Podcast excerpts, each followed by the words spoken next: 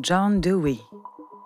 Dewey was born in 1859 in Vermont and died in 1952 in New York.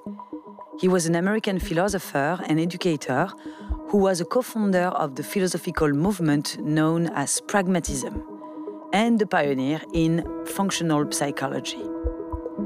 He also is an innovative theorist of democracy and the leader of the progressive movement in education in the United States. John Lachs. Lachs was born in 1934. He is the centennial professor of philosophy at Vanderbilt University, where he has taught since 1967. He has continuing research interests in American philosophy and in German idealism, along with research and teaching interests in medical and business ethics.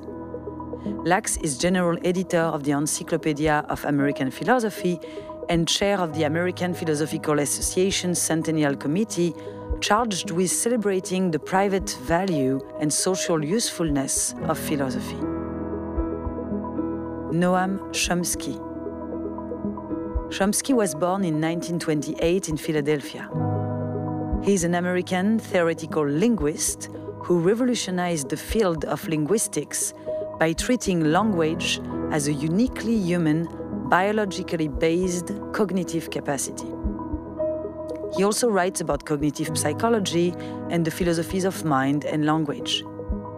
Chomsky became famous worldwide as a political dissident against the pernicious influence of economic elites on US domestic politics, foreign policy, and intellectual culture.